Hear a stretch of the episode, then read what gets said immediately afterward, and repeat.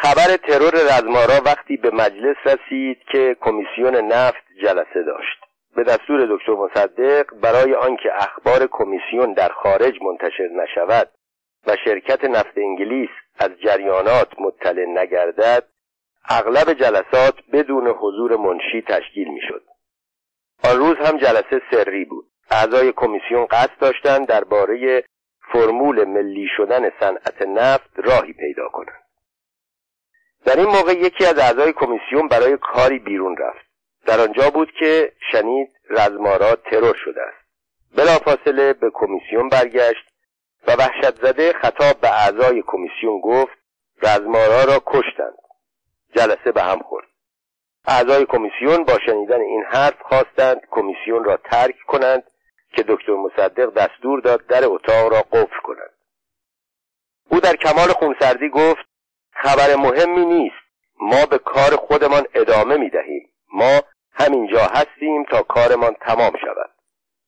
یکی از اعضای کمیسیون جواد آمری تصمیم گرفت برود بیرون. اما چون با مخالفت دکتر مصدق و حسین مکی روبرو شد با عصبانیت گفت من از کمیسیون استعفا می کنم دادن استعفا حق او بود. اما فقط با امضای استعفا دکتر مصدق اجازه داد جلسه را ترک کند.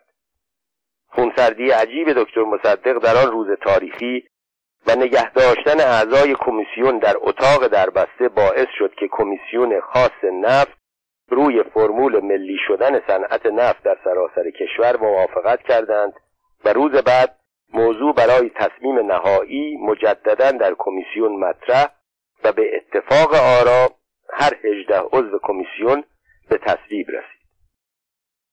شور و هیجانی که بعد از ترور رزمارا در کشور ایجاد شده بود باعث شد که مجلس در جلسه 24 اسفند 1329 گزارش کمیسیون را درباره ملی کردن صنعت نفت به اتفاق آرا تصویب کند. وقتی مجلس جمله تصویب شد را بر زبان آورد مجلس یک پارچه شور و هیجان شد. نمایندگان و تماشاچیان شروع به دست زدن کردند. هر کس هر که را در مقابل خود می‌دید در آغوش می‌گرفت و میبوسید. دکتر مصدق پس از سالها تلاش و مبارزه با شرکت ملی نفت انگلیس سرانجام توانست دست انگلیسی ها را از منافع نفت ایران کوتاه کند و به بیش از پنجاه سال بهره کشی از ملت خاتمه دهد. سفارت انگلیس در مقابل تصمیم مجلس واکنش نشان داد و با ارسال یادداشتی به دولت ایران به ملی شدن صنعت نفت اعتراض کرد و از دولت خواست از فسق قرارداد خودداری کند. شاه هم با توجه به افکار عمومی همان روز با امضای آن به قانون ملی کردن صنعت نفت رسمیت بخشید. در تهران و شهرستانها به مناسبت ملی شدن صنعت نفت تظاهرات وسیعی صورت گرفت. مردم شهرها را آزین بستند و چراغانی کردند. روز بعد از ترور رزمارا آیت الله کاشانی قتل رزمارا را واجب دانست. حسین مکی و دکتر بقایی در اجتماع بزرگ میدان بهارستان کشتن رزمارا را به ملت ایران تبریک گفتند. در همان روز نواب صفوی در اعلامیه‌ای با عنوان ای پسر پهلوی تهدید کرد. اگر حضرت خلیل تحماسبیان فورا آزاد نشود همه رجال خائن به سرنوشت رزمارا دچار خواهند شد. بعد از ترور رزمارا بار دیگر حسین علا محلل کابینه های پرسر و صدا در تاریخ 18 اسفند 1329 به نخست وزیری انتخاب شد. همه می‌دانستند دولت اعلا دولتی دراز مدت نیست اما با وجود این وقتی او در روز جمعه ششم اردیبهشت 1330 استعفا داد همه دچار حیرت شدند. زیرا تا روز قبل اعلا از برنامه های آینده خود صحبت می‌کرد و حرفی از استعفا در میان نبود. مهمترین مسئله روز در آن لحظات حساس انتخاب نخست وزیر جدید بود. دکتر مصدق که چندین بار پیشنهاد نخست وزیری را رد کرده بود درباره قبول نخست وزیری خود بعد از استعفای علا چنین می نویسد استعفای علا برای همه غیر منتظره بود. روز هفتم اردیبهشت 1330 جلسه فوقالعاده مجلس تشکیل شد تا درباره نخست وزیر جدید تصمیم بگیرند. در این موقع خبر پیدا کردم سید ضیاءالدین طباطبایی در دربار و در حضور شاه است. شنیدم قرار است مجلس به او رأی تمایل بدهد. ولی نه ابتدا به ساکن بلکه با مقدماتی که زمینه آن از قبل فراهم شده بود. با نخست وزیر شدن سید زیادین تبا تبایی زحمات چندین ساله ملت ایران به منظور ملی کردن صنعت نفت به هدر می‌رفت. در این موقع که همه درباره نخست وزیر جدید صحبت می‌کردند و هر کس نامی را بر زبان می آورد جمال امامی پیشنهاد کرد دکتر مصدق نخست وزیری را بپذیرد.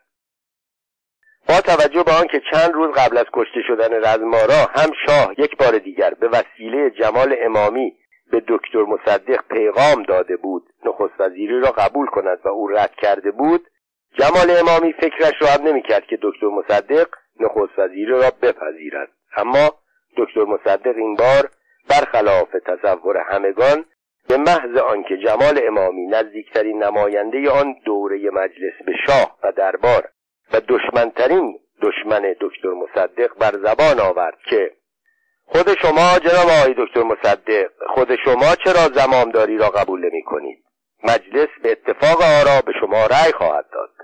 مصدق بلا تحمل پاسخ داد میپذیرم. شور و هیجان همراه با بخت و حیرت مجلس را فرا گرفت. صدای کف زدن از هر سو بلند شد. ظاهرا هیچ کس مخالف نبود. رئیس مجلس که او هم از این پاسخ قافلگیر شده بود گفت به اتفاق آرا تصویب شد. شور و هیجان انتشار خبر نخست وزیری دکتر مصدق همان لحظه از مجلس به خارج درس کرد. همه تلفن‌های مجلس به کار افتاد. همه می‌خواستند خبر را به دیگران بدهند. کسانی که در بیرون از ماجرا مطلع می‌شدند به آشنایان خود تلفن می‌کردند.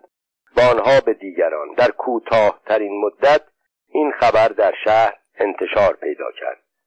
دکتر مصدق نخست وزیر شد. تلگرافچی هایی که با شهرهای دیگر در حال مخابره تلگراف بودند یک تیره می‌زدند و خارج از متن تلگراف به طرف خود در شهرهای مختلف جریان را مخابره می‌کردند. دکتر مصدق نخست وزیر شد و تلگرافچی های شهرها نیز به نوبه خود به سوی تلفن ها هجوم می بردند تا خبر را به مردم شهر خود بدهند. این یکی از خبرهایی بود که در کوتاهترین مدت در دورترین نقاط کشور به اطلاع همه رسید. اما دکتر مصدق کسی نبود که کار را بدون آنکه با درست ترین روش ممکن انجام گرفته باشد بپذیرد. آن روز در جلسه فوقالعاده مجلس نماینده ها به اتفاق آرا ولی حضوری و شفاهی با احسن تو با کف زدن به او ابراز اعتماد کردند. اما او می‌خواست نماینده ها در جلسه رسمی بنشینند و با ورقه به طور مخفی به او رأی بدهند. پیشنهاد دکتر مصدق پذیرفته شد. در روز یک شنبه نهم اردیبهشت از صد نفر نماینده حاضر در مجلس هفتاد و نه نفر به او رأی دادند. عدهای که می‌دانستند رأی مخفی است رأی موافق ندادند. اما چه باک! دکتر مصدق بعدا نوشت اگر فقط با یک رأی اضافی هم مرا به نخست وزیری انتخاب کرده بودند میپذیرفتم. دکتر مصدق خبر پیدا کرده بود تمام وقایع آن سه روز صحنه سازی بود. استعفای غیرمنتظره علا از نخست وزیری تشکیل جلسه فوقالعاده مجلس در روز شنبه که معمولا مجلس جلسه نداشت و پیشنهاد نخست وزیری از سوی جمال امامی به دکتر مصدق با اطمینان به اینکه او رد خواهد کرد از برنامه های پیش ساخته بود. آنها می‌خواستند وقتی دکتر مصدق این بار هم مانند دفعات قبل پیشنهاد نخست وزیری را رد کرد بگویند آقای دکتر مصدق کار مملکت نه تعطیل بردار است و نه شوخی بردار حالا که شما قبول مسئولیت نمی کنید و همه می‌دانیم در این شرایط سخت و بحرانی از حسین علا نیک نفس ولی ضعیف و ملایم و نظایر او کاری ساخته نیست پس ناچار هستیم به یک نخست وزیر مثبت و کاربر رأی بدهیم. کی؟ یکی یکی پیشنهاد می‌کردند. حکیم الملک نه او خیلی خیلی پیر است.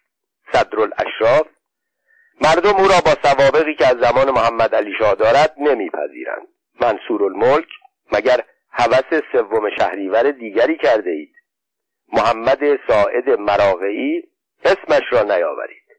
و در این میان صدایی از گوشه برمیخواست سید ضیاءالدین تبا تبایی چطور است؟ یک مرتبه عدهای که از قبل دستور دریافت کرده بودند با کف زدنهای ممتد او را تایید می‌کردند. این بود سناریوی از پیش ساخته شده در آن روزهای حساس که به دنبال ترور رزمارا و تهدیدهای جمعیت فدایان اسلام که همه رجال مملکت را تهدید به قتل کرده بود برای مملکت نوشته بودند. بعدا دکتر مصدق اطلاع پیدا کرد که در همان لحظه که نماینده ها در مجلس ظاهرا دنبال یک نخست وزیر میگشتند سید ضیاءالدین تباتبایی در دربار شرفیاب بود تا به محض خبر مجلس فرمان نخست وزیری را بگیرد و مشغول کار شود. به گفته دکتر مصدق او قصد داشت همان بگیر و ببندهای سوم اسفند 1299 را تکرار کند. تعطیل مطبوعات انحلال مجلس بازداشت رجال. وقتی از مجلس خبر رسید که دکتر مصدق نخست وزیری را پذیرفته سید زیا هم یکسر از کاخ به سعدآباد رفت. اما خیلی ها اعتقاد داشتند که نخست وزیری دکتر مصدق زیاد دوام نخواهد داشت. حد اکثر یکی دو ماه. دکتر مصدق بعد از نخست وزیری چه کرد؟ دکتر مصدق بعد از آن که مجلس رأی به نخست وزیری او داد چه کرد؟ برای آنکه مقایسه آسانتر باشد ببینیم نخست وزیران دیگر از زمان استقرار مشروطیت تا آن هنگام در این موارد چه می‌کردند؟ مروری به تاریخ معاصر ایران نشان می‌دهد که نخستین کار نخست وزیران گذشته پس از رسیدن به مقام نخست وزیری تهدید مخالفان بود. در صورت مخالفت با تصمیمات دولت و اخلال در کارها با مخالفان چنین و چنان خواهیم کرد. آنگاه نوبت اتمام حجت به موافقان می رسید با رسیدن به مقام نخست وزیری آنها دیگر با این گروه که با فدا کردن جان و مال خود آنها را به نخست وزیری رسانده بودند کاری نداشتند. آنها میبایست مملکت را به آقایان سپرده پی کارشان بروند. توده مردم هم باید مطیع دستورات دولت باشند و تصمیمات دولت را بدون چون و چرا اطاعت کنند. و بالاخره زمان خط و نشان کشیدن فرا می رسید.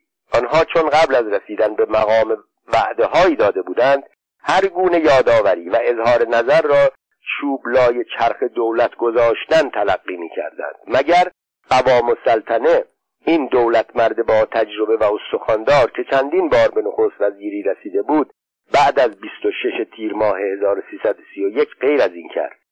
آیا معنی و مفهوم اعلامیه معروف کشتیبان را سیاستی دگر آمد؟ غیر از این بود که مخالفان را می‌گیرم میبندم می‌زنم و آیا دکتر علی امینی که چندین ماه در جریان انتخابات تابستانی و زمستانی آن هم روزی چندین ساعت درباره آزادی مطبوعات و آزادی اجتماعات سخن گفته و به دولت اعتراض می‌کرد؟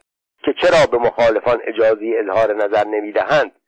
وقتی به نخست وزیری رسید مطبوعات را درگیر سانسوری شدیدتر از قبل نکرد. مگر اجتماعات جبهه ملی را به هم نزد مگر مخالفان را به تبعید در نقاط بد آب و هوا و کار اجباری تهدید نکرد.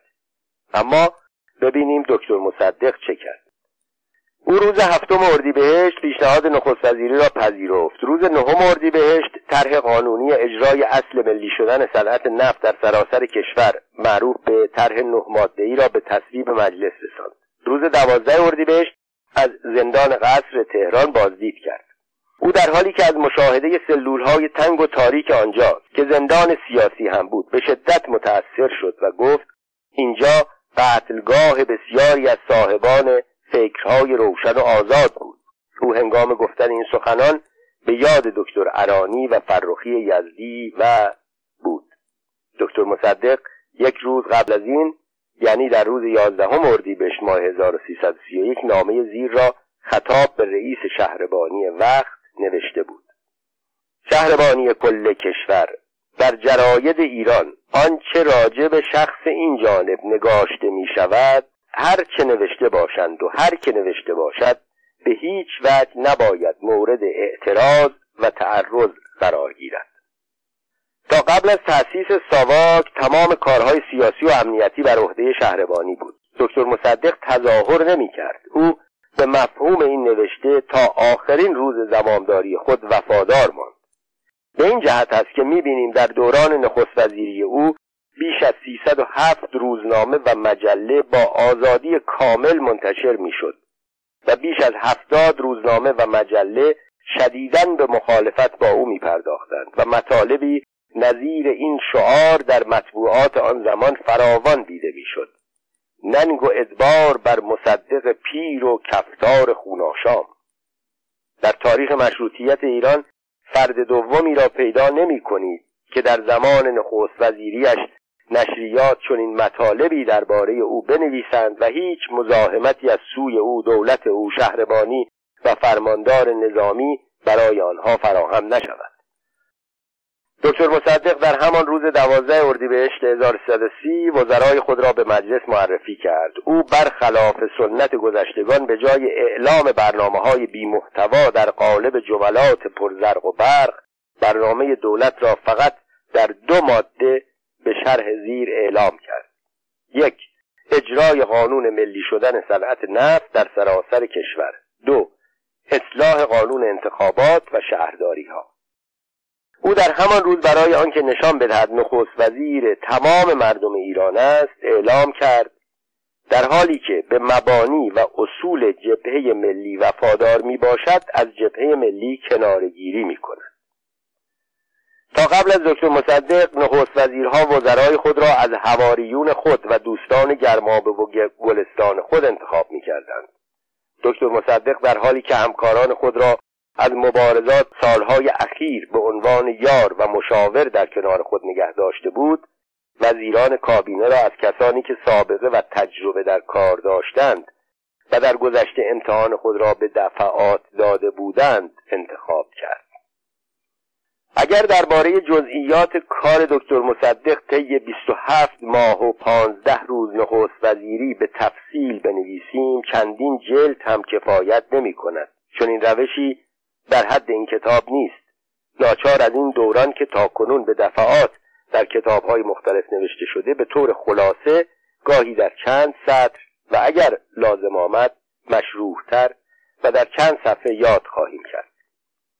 روز 24 اردیبهشت 1130 دولت انحلال شرکت نفت ایران و انگلیس را اعلام کرد. سه روز بعد آقای شپرد سفیر انگلیس در ایران تصمیم دولت را برخلاف قوانین بین المللی دانست. دولت آمریکا که از بدو جنگ جهانی دوم همیشه در همه کارها همدوش با سیاست بریتانیا گام برمی داشت ملی شدن صنعت نفت را به طور یک جانبه برخلاف مقررات بین المللی دانست.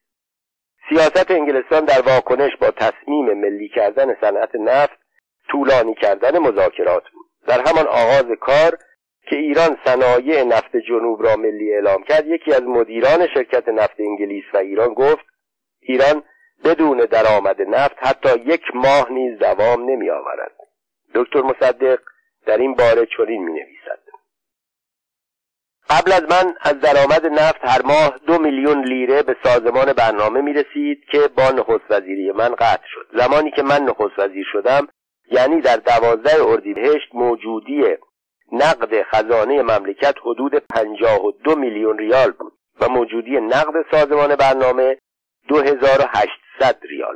انگلیسی ها در این اعتقاد بودند که دولت ایران بدون درآمد نفت و با مخارج سازمان های عظیم صنعت نفت که بر بودجه کشور اضافه شده بود نخواهد توانست دوام بیاورد که رسد به آنکه بیش از دو سال با بودجه متوازن مملکت را اداره کند. البته با این وضع نمی‌شد توقع داشت دولت کارهای عمرانی هم انجام دهد یا کار برای بیکاران فراهم سازد. ولی در سال 1331 برای اولین بار رقم صادرات غیر نفتی ایران از رقم واردات بیشتر بود. یک رکورد در طول تاریخ مشروطیت. کنار رفتن دولت کارگری کلمنت اتلی و روی کار آمدن دولت محافظه کار به رهبری و نخست وزیری وینستون چرچیل قهرمان جنگ جهانی دوم و تصدی ایدن در وزارت امور خارجه به زیان ایران تمام شد. زیرا انگلیسی ها روش سختتری در قبال ایران در پیش گرفتند. انگلستان به شورای امنیت سازمان ملل و دیوان دادگستری لاهه شکایت کرد. در هر دو مورد دکتر مصدق شخصا برای دفاع از ایران سفر کرد و توانست با اثبات حقانیت ایران انگلستان را در هر دو سازمان مغلوب کند. در سفر برای شرکت در جلسات شورای امنیت دکتر مصدق در پانزده مهر ماه به نیویورک رفت. مردم آن شهر از دکتر مصدق مانند یک قهرمان استقبال کردند. دکتر مصدق در راه بازگشت به ایران به مصر رفت. استقبال مردم آن کشور از دکتر مصدق و همراهانش تا آن تاریخ در مصر سابقه نداشت. بسیاری از افرادی که وارد در کار سیاست هستند استقبال از مصدق را در قاهره عامل مهمی در قیام جمال عبدالناصر دانستند. ناصر به این نتیجه رسید که مردم به خدمتگزاران خود ارج می‌گذارند. او بعدها برای ملی کردن کانال سوئد از همان راهی رفت که دکتر مصدق رفته بود. در بازگشت به ایران نیز مردم از دکتر مصدق مانند یک قهرمان استقبال کردند. او واقعا قهرمان بود. موفقیت دکتر مصدق در سازمانهای بین المللی انگلستان را به این فکر انداخت که در جبهه داخلی دکتر مصدق را بیشتر در فشار قرار دهد. به این جهت به گفته دکتر مصدق جناهای توده نفتی وارد صحنه شدند. بعد از چندین ماه که از داخل کشور و در مجلس سخنی علیه دکتر مصدق گفته نمی‌شد در تاریخ سوم آذر 1330 که دکتر مصدق گزارش خود را به مجلس می‌داد جمال امامی نخستین نطق خود را علیه مصدق ایراد کرد و او را به شدت مورد حمله قرار داد. در چهاردهم آذر میتینگی در میدان فوزیه برگزار شد. سخنرانان در ظاهر از دکتر مصدق وفا می کردند ولی پس از خاتمه اجتماع جمعیت به سوی مرکز شهر حرکت کردند و به خانه صلح به روزنامه های دست چپی به سوی آینده و شهباز و نوید آزادی و به تئاتر سعدی و به روزنامه های دست راستی فرمان آتش سیاسی و طلوع هجوم بردند و دفاتر آنها را با آتش کشیدند. در این زد و خورد سرهنگ نوری شاد رئیس کلانتری محل و چند تن از پاسبانها و تظاهر کنندگان به قتل رسیدند. این تظاهرات ظاهرا به منظور حمایت از دولت دکتر مصدق انجام گرفت ولی در عمل بزرگترین لطمه را به دولت زد. در این جریان مردم برای نخستین بار با چهره جدیدی به نام شعبان جعفری ملقب به شعبان بیمخ آشنا شدند که شرح آن در فصلی دیگر از این کتاب آمده است. این اقدام نسنجیده باعث شد مخالفان بهانه‌ای برای حمله به دولت به دست آوردند به طوری که اقلیت دولت را استیزاه کرد. قرائت آرای انتخابات تهران در روز 18 بهمن 1330 به پایان رسید و افراد زیر از تهران به نمایندگی انتخاب شدند. یک حسین مکی. دو آیت الله کاشانی. سه دکتر سید علی شایگان. چهار مهندس کاظم حسیبی. پنج حائریزاده. شش دکتر مزفر بقایی. هفت محمود نریمان. هشت مهندس زیرکزاده. نه دکتر حسین فاطمی. ده حسن علی راشد. یازده یوسف مشار دوازده علی زهری. در شروع انتخابات دوره هفدهم بین شاه و دکتر مصدق اختلاف نظر پیش آمد. دکتر مصدق طبق اعتقاداتی که یک عمر برای آن مبارزه کرده بود به آزادی انتخابات و عدم دخالت دولت اعتقاد داشت. اما نظر شاه چیز دیگری بود. او از پیروزی جناح چپ و حزب توده میترسید. دکتر مصدق در این باره چنین می نویسد در آن روز فرمایشات ملوکانه و عرایز من درباره انتخابات شش ساعت به طول انجامید. تا آنکه اعلی حضرت همایون شاهنشاهی فرمودند اگر افراد چپ وارد مجلس شوند چه خواهیم کرد؟ عرض شد بعید به نظر می رسد با احساساتی که در مردم هست افراد چپ بتوانند موفقیت حاصل کنند. بر فرض هم که چند نفر وارد مجلسی که اکثریت غریب به اتفاق نمایندگانش را مردم انتخاب کرده باشند شوند تأثیری ندارد که سرانجام موافقت فرمودند انتخابات آزاد شوند نکته دیگر که ذکر آن را در اینجا لازم می‌دانم رعایت ادب و احترام از سوی دکتر مصدق نسبت به همه است. او در تمام نوشته ها و نوتها حتی در آنها که شاه را عامل و دست نشانده انگلستان معرفی می کرد و یا شدیدترین حملات را به محمد رضا شاه می کرد باز او را با اصطلاحات شاهنشاه یا اعلی حضرت همایونی مورد خطاب قرار می‌داد. دکتر مصدق این روش را درباره همه رعایت می کرد و هرگز با کسی به طور توهینآمیز برخورد نمی‌کرد. دوره هفدهم مجلس شورای ملی در هفتم اردیبهشت ماه 1331 بدون حضور دکتر مصدق به وسیله شاه افتتاح شد. شرکت نکردن دکتر مصدق به علت اعتراض او درباره فساد انتخاباتی در بعضی حوزه ها بود. به این سبب طی نامه از نماینده ها خواست اعتبارنامه نمایندگان نقاطی را که انتخابات آنجا مخدوش بود رد کنند. ولی دکتر مصدق که تا این زمان در جلسات مجلس و مراسم مختلف شرکت می‌کرد. چون می‌دید شرکت در همه مراسم باعث اطلاف وقت خواهد شد از این به بعد تقریبا حضور در مجلس و مراسم را ترک کرد. از این زمان بود که مخالفان این نقمه را ساز کردند که دکتر مصدق مملکت را زیر پتو اداره می کند دکتر مصدق بعدها نوشت که شرکت نکردن در مراسم خیلی از مشکلات را برطرف ساخت و دیگر سفارتخانه ها و افراد از او انتظار نداشتند که هر سال چند بار در زیافت های سفارتخانه ها یا مراسم دیگر حضور پیدا کند و وقت گرانبهایش را صرف مسائل فرعی کند. نمایندگانی که در این مدت انگلستان برای مذاکره به ایران میفرستاد قصدشان حل مشکل نفت. آن هم با توجه به قانون ملی شدن نفت و منافع و مصالح ایران نبود. آنها که در آغاز می‌گفتند ایران حتی یک ماه نمی‌تواند بدون درآمد نفت زندگی کند حال که می‌دیدند ماهها گذشته و ملت ایران به زانو در نیامده سعی می‌کردند کار را آنقدر طول بدهند که ایران ناچار شود پیشنهادهای آنها را هر طور که هست بپذیرد.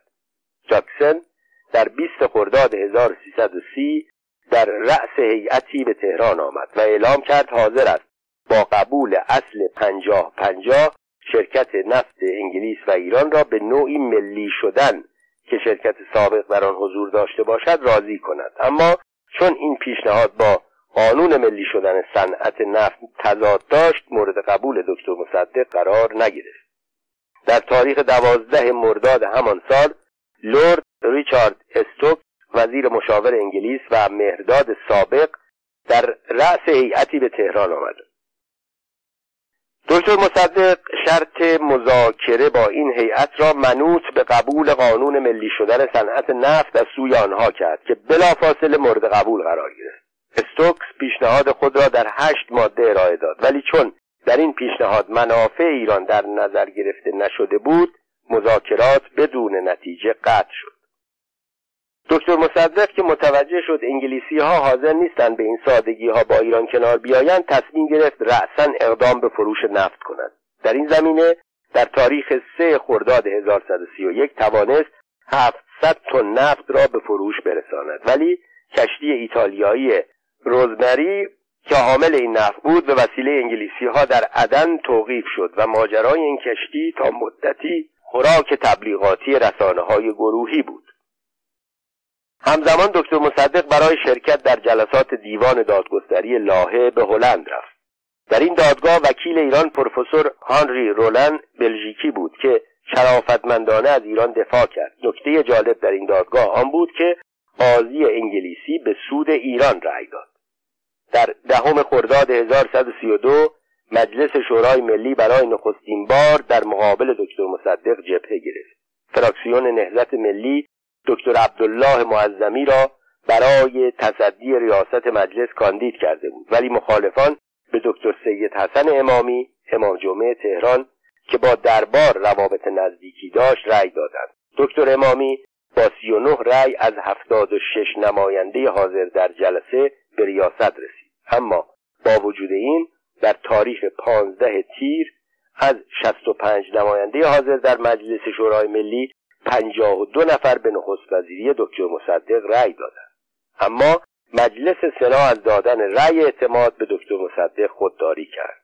سناتورها گفتند بعد از معرفی وزرا تصمیم خواهند گرفت. با وجود آنکه در تهران شهرستانها تظاهراتی به سود دکتر مصدق انجام گرفت و تومارها و تلگراف ها فرستاده شد از سی و شش سناتور فقط چهارده نفر به دکتر مصدق رأی دادند. آیت الله کاشانی که تا این تاریخ هنوز رابطه خوبی با دکتر مصدق داشت در روز 19 تیر ماه 1331 اعلامیه شدیدی علیه سنا صادر کرد. شاید به این سبب در همان روز بدون توجه به رأی عدم اعتماد مجلس سنا فرمان نخست وزیری دکتر مصدق از سوی شاه صادر شد. روز 25 تیر ماه 1331 دکتر مصدق طی ملاقاتی با شاه پیشنهاد کرد که وزارت جنگ را خودش بر عهده گیرد. دکتر مصدق در این باره در کتاب خاطرات و تعلمات خود چنین می نویسد روز 26 تیر ماه به پیشگاه ملوکانه شرفیاب شدم و پیشنهاد کردم پست وزارت جنگ را خودم بر عهده بگیرم که مورد موافقت قرار نگرفت. اعلی حضرت همایون شاهنشاهی فرمایشاتی به این مضمون فرمودند. پس بگویید من چمدان خودم را ببندم و از این مملکت بروم. بعد شما این کار را تقبل بکنید. چون هیچ وقت حاضر نمی شدم چون این کاری بشود گفتم وقتی شما اعتماد دارید من در رأس دولت بمانم چگونه اعتماد نمی کنید وزارت جنگ را که جزئی از دولت است تصدی نمایم. فورا استعفا دادم و از جای خود حرکت کردم. ولی علا حضرت پشت در اتاقی که بسته بود ایستادند و از خروج من ممانعت فرمودند. این کار مدتی طول کشید. ناگهان دچار حمله شدم و از حال رفتم. پس از بهبود اجازه مرخصی دادند و فرمودند تا ساعت هشت بعد از ظهر اگر از من به شما خبر نرسید آن وقت استعفای خود را کتما بفرستید و چنانچه برای من پیش آمدی بکند از شما انتظار مساعدت و همراهی دارم. که عرض شد من به پدر شما در دوره ششم قسم نخوردم. ولی به شما که مرا از زندان پدر خود نجات دادید در دوره چهاردهم قسم خوردم. حتی بدون قسم هم همیشه به اعلی حضرت وفادار بودم و اکنون نیز به عهد خود وفادارم. اما اکنون اعتراف می کنم که راجع به استعفا خطای بزرگی مرتکب شدم. چون اگر قوام السلطنه آن اعلامیه کذایی را نمی‌داد و با مخالفت سریح مردم مواجه نمی‌شد و دولت خود را تشکیل می‌داد تمام زحمات ملت درباره ملی شدن صنعت نفت هدر می‌رفت. چون طبق قراری که گذاشته شده بود تا ساعت هشت از شاه خبری نشد دکتر مصدق استعفا داد و شاه قوام سلطنه را به نخست وزیری انتخاب کرد. ولی در اثر قیام مردم در سی تیر 1331 دکتر مصدق بار دیگر به نخست وزیری رسید. روز اول مرداد در حالی که احساسات مردم علیه دربار و له دکتر مصدق به اوج خود رسیده بود دکتر مصدق برای آنکه رفع نگرانی شاه از تصدی پست وزارت جنگ بشود شرح زیر را در پشت قرآن نوشت و برای شاه فرستاد. دشمن قرآن باشم اگر بخواهم برخلاف قانون اساسی عملی کنم. همچنین اگر قانون اساسی را نقض کنند و رژیم مملکت را تغییر دهند من ریاست جمهور را قبول کنم. بعد از سی تیر و نخست وزیری مجدد دکتر مصدق او برای آنکه مخالفان نتوانند از قدرت و نفوذ شاه علیه او استفاده کنند اقدام به محدود کردن اختیارات شاه کرد.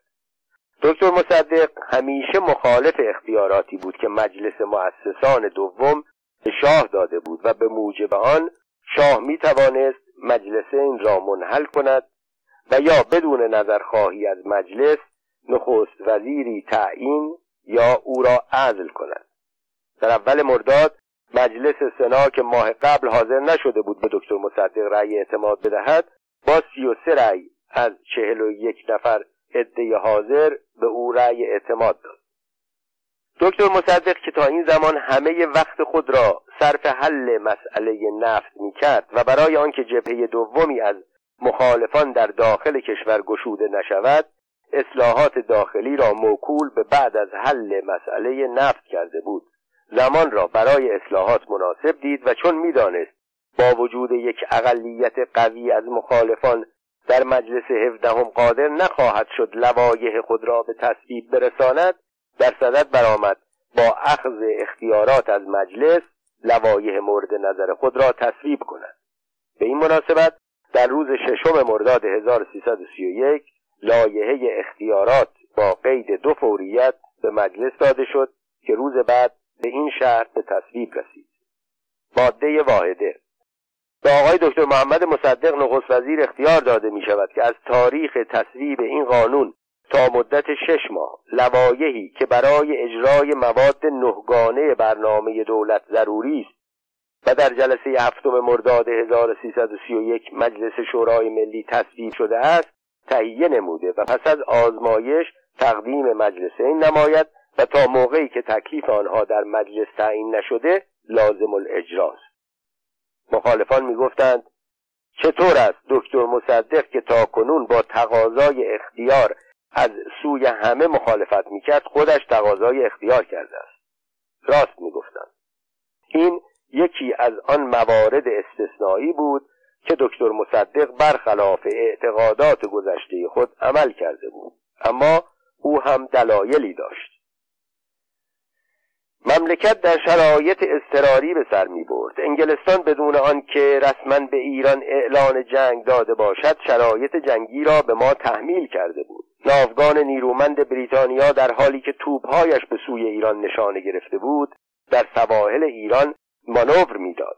که ایران نتواند حتی یک بشکه نفت صادر کند. در داخل کشور هم مخالفان که اکنون یاران سابق دکتر مصدق هم با آنان متحد شده بودند پی در پی ضربه وارد می‌کردند. دکتر مصدق که طی دو سال توانسته بود کشور را بدون کمک خارجی و درآمد نفت اداره کند به این نتیجه رسیده بود که تا ابد نمی‌تواند در انتظار درآمد نفت بنشیند. و آنگاه اصلاحات را شروع کند همه اینها او را به این فکر انداخت که با استفاده از اختیارات تند و سریع قوانینی را به منظور اصلاح امور کشور تهیه کند و برای اجرا به سازمانها و ادارات بفرستد. قطع روابط دوستانه بین آیت الله کاشانی و دکتر مصدق بزرگترین پیروزی مخالفان داخلی و خارجی دکتر مصدق بود. آنها برای آنکه کاشانی با سمت رسمی با دکتر مصدق مقابله کند در انتخابات ریاست مجلس در 16 مرداد 1331 به او رأی دادند. به این ترتیب آیت الله کاشانی در کنار موقعیت معنوی و روحانی خود رئیس یکی از قوای سگانه کشور هم شد.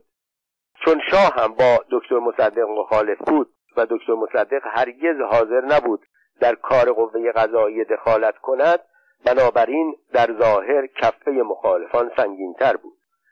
با آنکه دکتر مصدق می‌دانست هر گونه اقدام اصلاحی در کشور باعث تشنج بیشتر و تقویت مخالفان خواهد شد بیش از این تأمل را جایز ندانست. طبق قوانینی که به موجب اختیارات تصویب کرده بود دیوان کشور منحل شد و دادگاه های اختصاصی مانند دیوان کیفر کارمندان دولت دیوان دادرسی دارایی و دادرسی ارتش را منحل کرد از سوی دیگر پرونده افسران ارشد و عمرا تحت مطالعه قرار گرفت و 136 نفر از عمرا و افسران ارشد بازنشسته شدند با مخالفت آیت الله کاشانی، حائریزاده، دکتر بقایی و حسین مکی با دکتر مصدق اختلافات در درون جبهه ملی آشکار شد. وقتی دکتر مصدق در تاریخ 18 دیماه 1331 طی نامه‌ای به مجلس تقاضا کرد اختیارات او به مدت یک سال دیگر تمدید شود کار مخالفت با مصدق بالا گرفت. دکتر بقایی دکتر مصدق را متهم کرد که با تمدید اختیارات قصد دارد مجلس را تعطیل کند.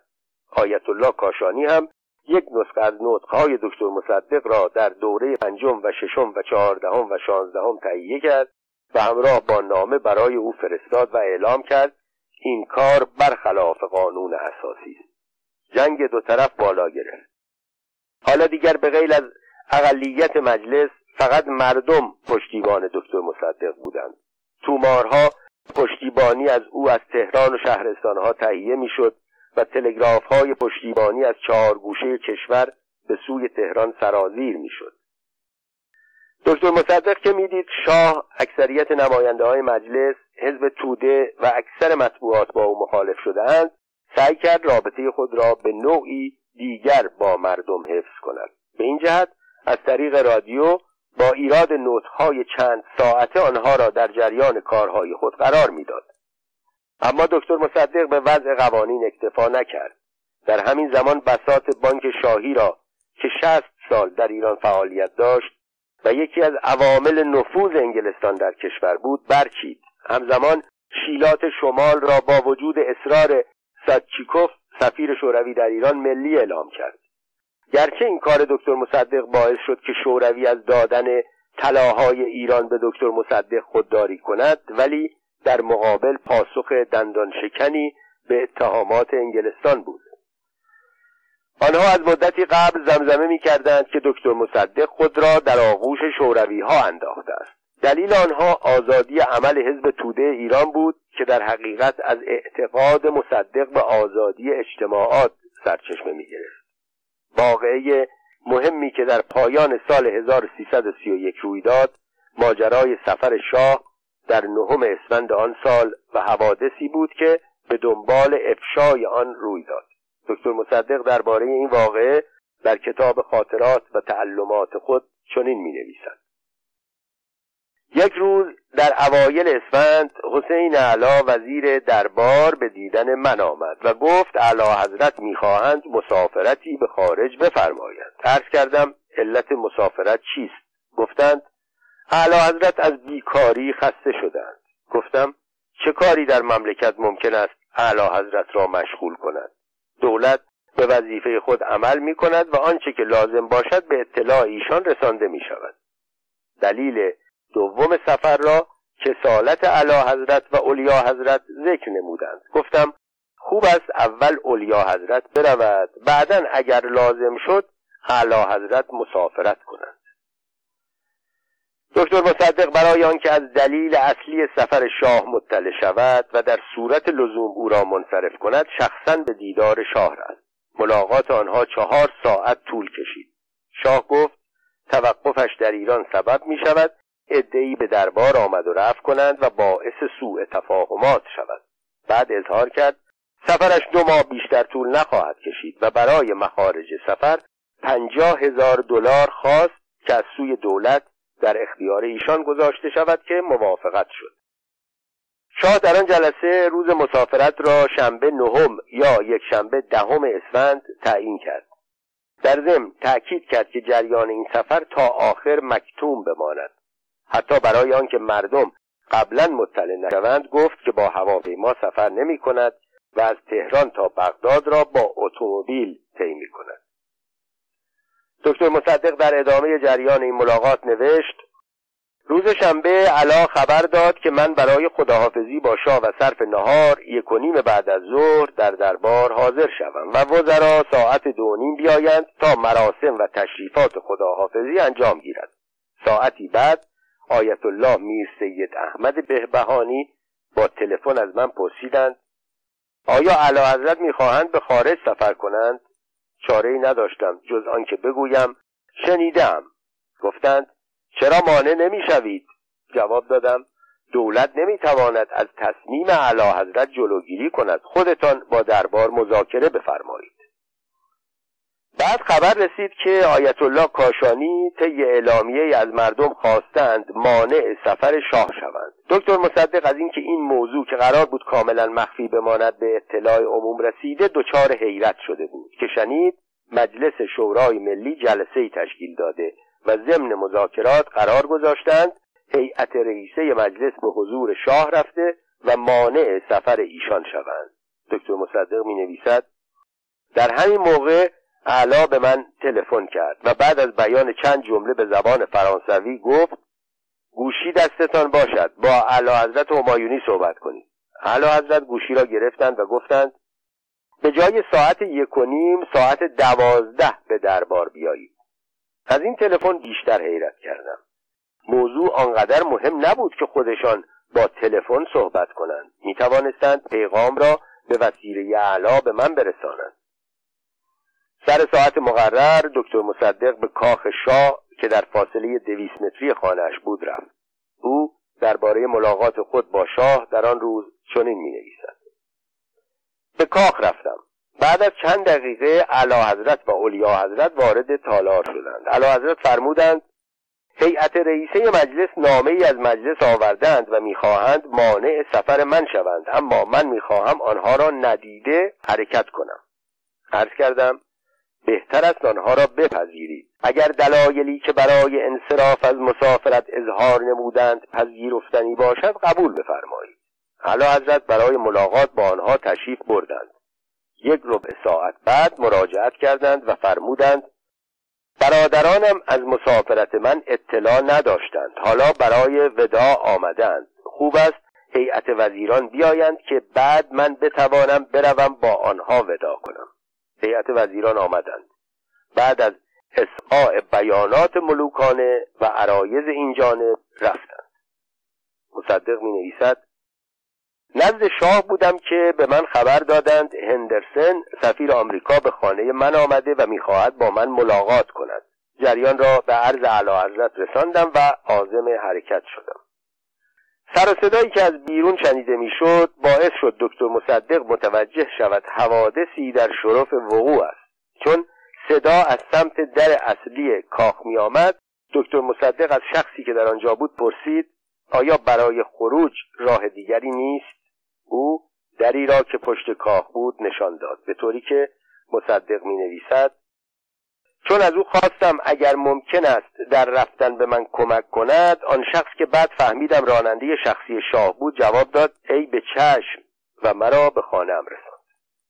نتیجه گیری که بعدا دکتر مصدق از همه این وقایع کرد این بود که تمام صحنه سازی ها برای از بین بردن او ترتیب داده شده بود تا جمعیتی که به سبب سفر ناگهانی شاه به هیجان آمده بودند به راهنمایی افسران بازنشسته که همراه با عدهای از افسران شاغل در محل حضور داشتند و عدهای از اوباش که در رأس آنها شعبان جعفری بود به او حمله کرده و او را از بین ببرند.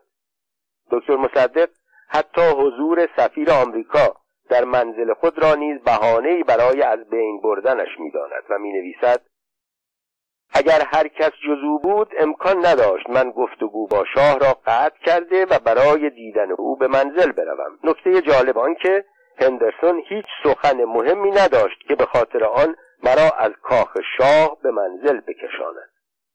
وقتی دکتر مصدق به خانه خود رفت جمعیت که در مسیر خانهاش تا کاخ منتظر بودند به منزلش هجوم بردند و چفت بزرگ در آهنی را شکستند. چون حضور دکتر مصدق در خانه ممکن بود باعث شود ساکنان منزل نیز کشته شوند او به پیشنهاد ساکنان خانه و افراد خانواده به وسیله نردبان به خانه همسایه و از آنجا به ستاد ارتش رفت و در آنجا سرلشکر بهارمست رئیس ستاد را با خود به مجلس شورای ملی برد و جریان سوء قصد را بیان کرد. دکتر مصدق حتی تنابی را که عقیده داشت می‌خواستند به وسیله آن او را دار بزنند به نماینده ها نشان داد و گفت آنها وقتی به خانه من آمدند و دیدند من نیستم گفتند مرغ از قفس پرید که این جمله از آن روز تاریخی شد. بعد از نهم اسفند پرده ها پاره شد و اختلافات که تا آن زمان هنوز تا حدی پنهان نگاه داشته می‌شد آشکار گردید. در تهران و شهرستان ها عدهای به حمایت از دکتر مصدق و جمعی به پشتیبانی از شاه به تظاهرات پرداختند که در نتیجه آن جمعی کشته و عدهای مجروح شدند.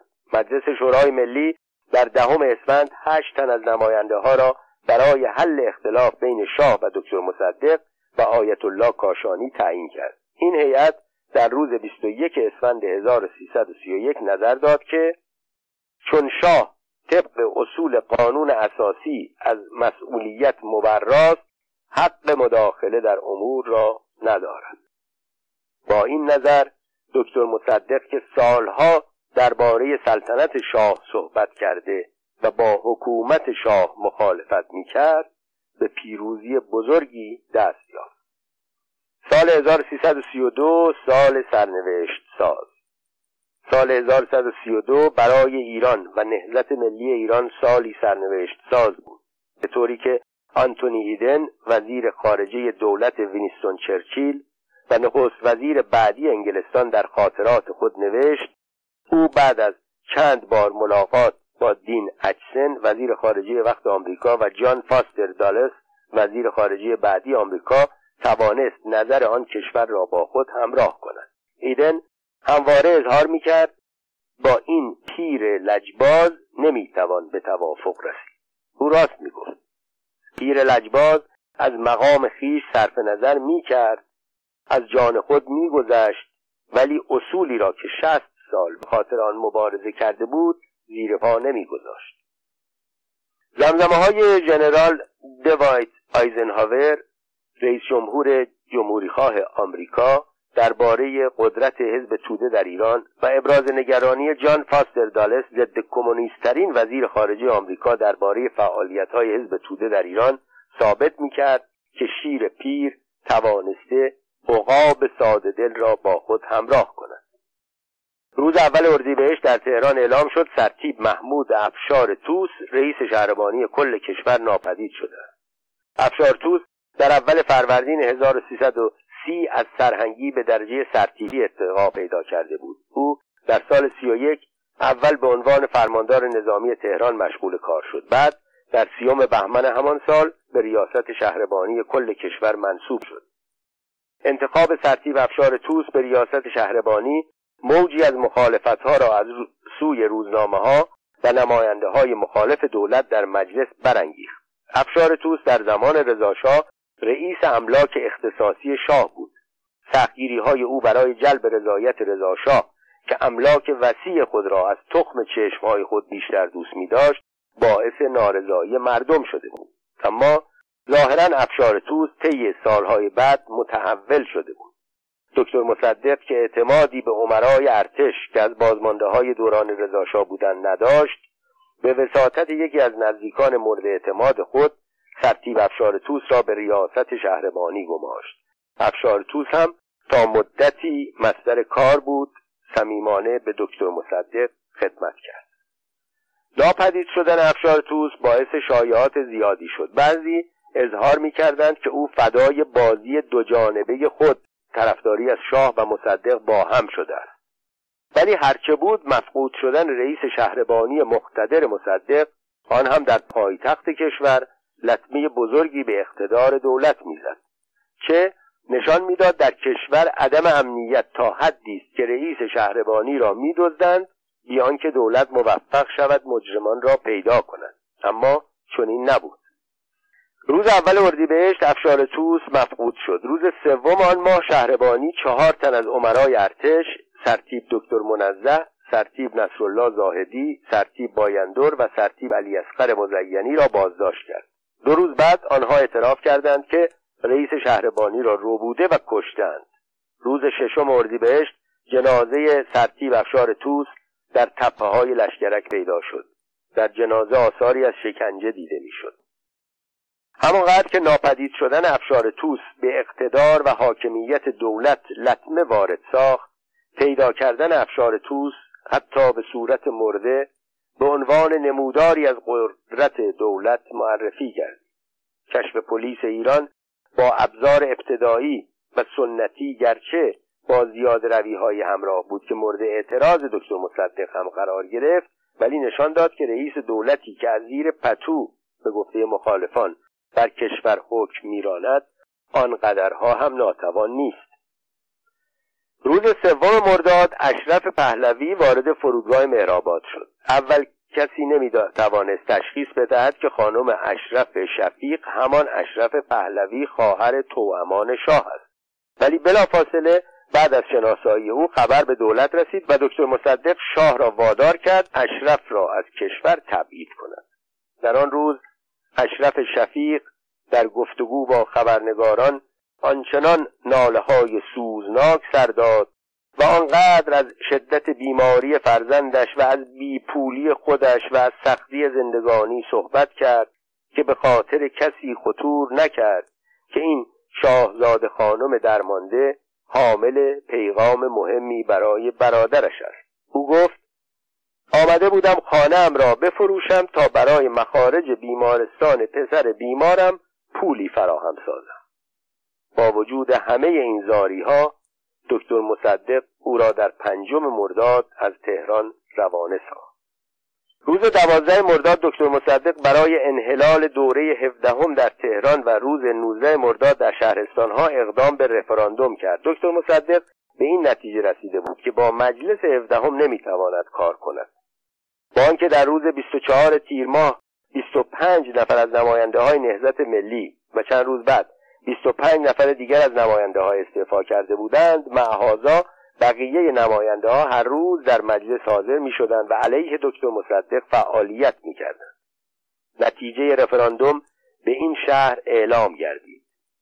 دو میلیون و چهارصد و سه هزار و سیصد و هشتاد و نه نفر موافق انحلال بودند. هزار و دویست و هفتاد نفر با انحلال مجلس هفدهم مخالفت کرده بودند. این رفراندوم حتی مورد تایید عدهای از طرفداران دکتر مصدق نیز قرار نگرفت زیرا اصل اول آزادی انتخابات که مخفی بودن آرا بود در آن رعایت نشده بود. محل رأی دادن مخالفان در یک جا و محل انداختن آراء مخالفان در صندوق در یک محل دیگر اعلام شده بود. طبیعی است در چنان شور و هیجانی که آن روزها در کشور حاکم بود کسی یارای آن را نداشت. آشکارا با تصمیم رئیس دولت که مراد و رهبر عده کثیری از مردم بود به محل مخصوص مخالفان رفته و رأی بدهد. البته برای دولت ها عوض کردن صندوق و یا خواندن آرا به صورت غیر واقعی امری و عادی و ساده بود و دکتر مصدق اگر می‌خواست خیلی راحت می‌توانست اصل مخفی بودن را رعایت کند تا مردم رأی خودشان را بدهند. بعد همچنان که از مشروطیت به بعد دولت ها در انتخابات کرده بودند هر چرا که میل دارد بخواند ولی او چنین نکرد و عمل خود را صادقانه تر